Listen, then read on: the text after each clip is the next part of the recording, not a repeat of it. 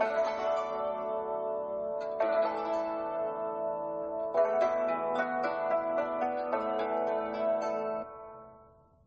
welcome to Learn Chinese with Jen. This is the second episode, which is actually basically how I would suggest that you use my podcast. I've previously covered this in my introduction, so if you have heard my introduction, feel free to skip this episode.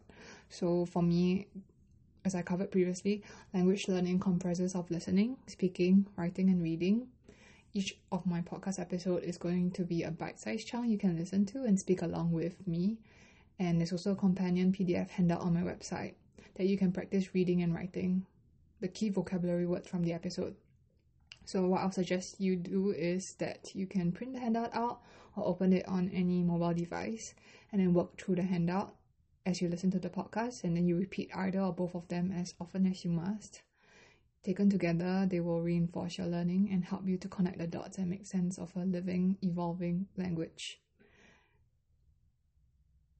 As this is really my first attempt at doing any podcast, I really welcome any feedback, suggestion, or compliment if you think that I'm going too fast or too slow, just let me know and I'll see what I can do about it. If you have any suggestions about what I can do and the content that I can have on this podcast, feel free to let me know also. Just drop a note on my website.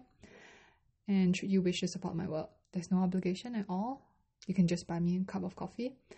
Again, thank you, and I look forward to learning and growing with you.